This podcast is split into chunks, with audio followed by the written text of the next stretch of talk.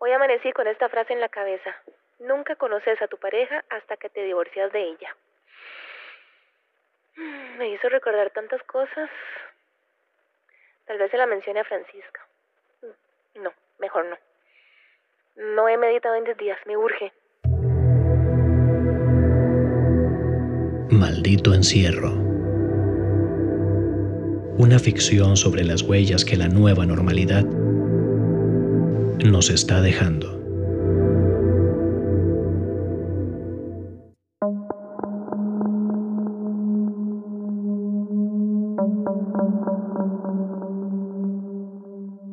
Hola, mucho gusto. Mi nombre es Francisca.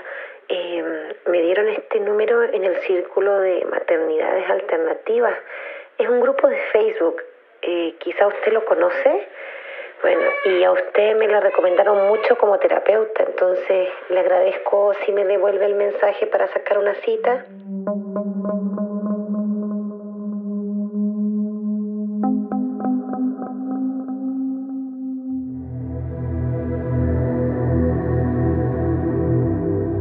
Francisca es una chilena radicada en Costa Rica, es madre de una niña de 9 meses que nació en mitad de la pandemia.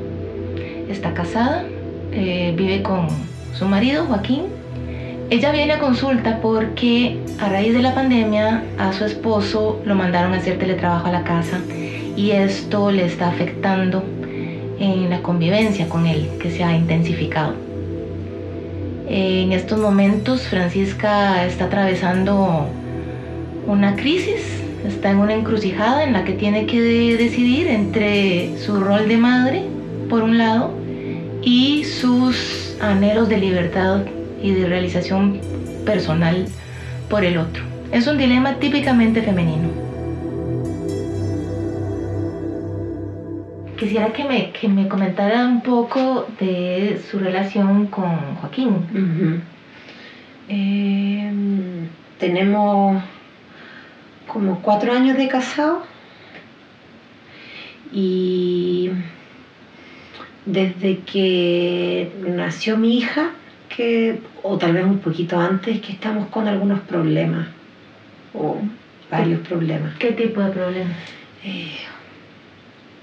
Nos llevamos súper bien, somos súper amigos, y pareciera que ese fue como el problema, porque actualmente somos como roommates, ¿me entiendes? O sea, yo duermo con mi hija, y él duerme en otra pieza, solo.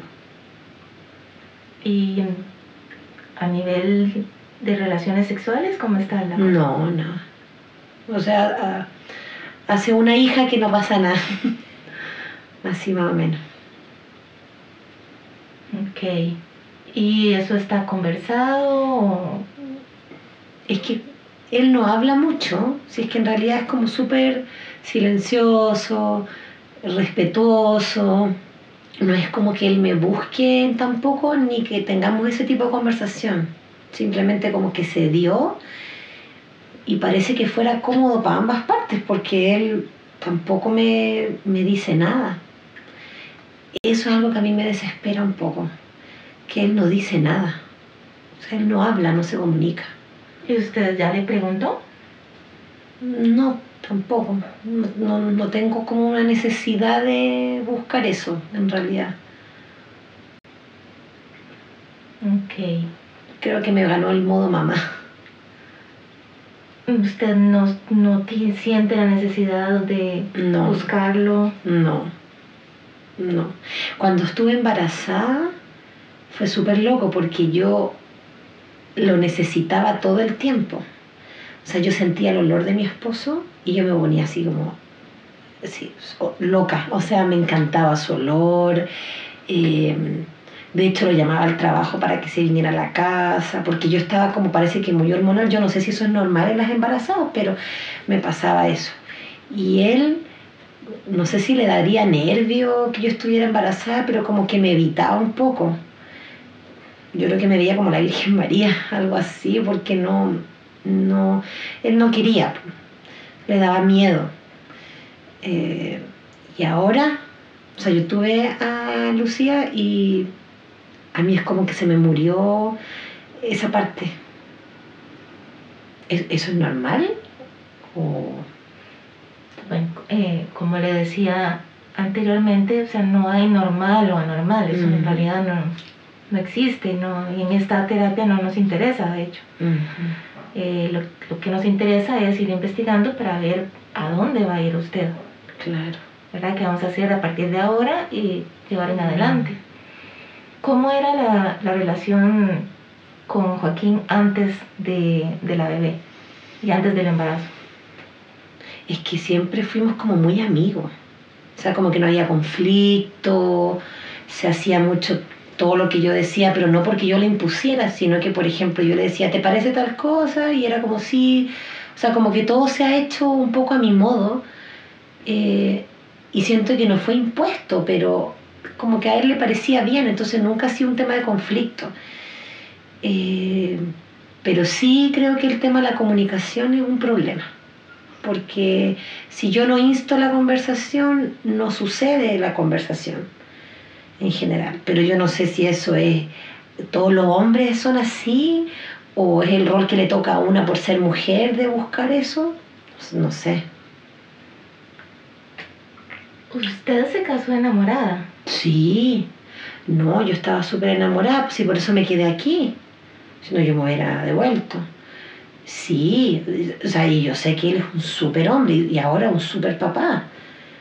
Pero algo pasó que no sé, pues no podemos vincularnos, no sé cuál es la palabra. Pero no sé si será también normal en el... como después de tener un hijo.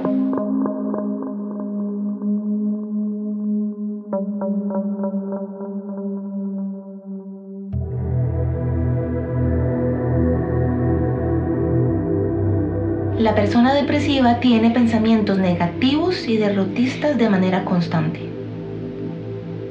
La depresión produce cambios tanto a nivel cognitivo como a nivel fisiológico en las personas. Es decir, la persona deprimida percibe el mundo de una manera realmente muy diferente de cómo una persona sana lo percibe.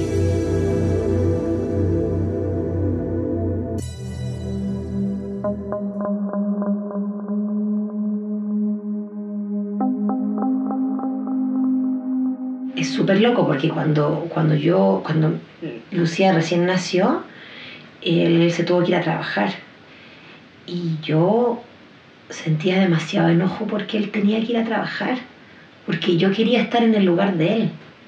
O sea, yo hubiera querido ser yo la persona que salía a trabajar. O sea, con decirle que llegó un momento en que yo me lo imaginaba a él como en cámara lenta, corriendo así como por los prados, feliz de la vida. Así me lo imaginaba, Doc.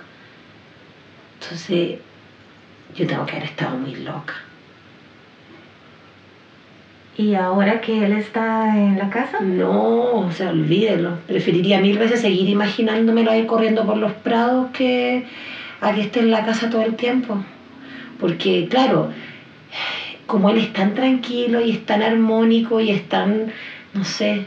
Le quedó tan bien la paternidad que entonces ahora, en vez de sentir envidia porque está yéndose al trabajo, me da rabia verlo en su rol de padre tan bien resuelto y yo como un monstruo loca que llora y que grita todo el tiempo.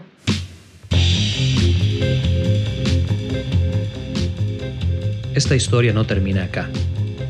Para acceder a otros episodios y recursos relacionados con los temas expuestos en este podcast, ingresa a nuestro sitio web www.arquetipocr.com/encierro. Arquetipo se escribe con K. Queremos conocer tu historia. Contanos cómo has sobrellevado este tiempo en pandemia, dejándonos tu mensaje en nuestro sitio web.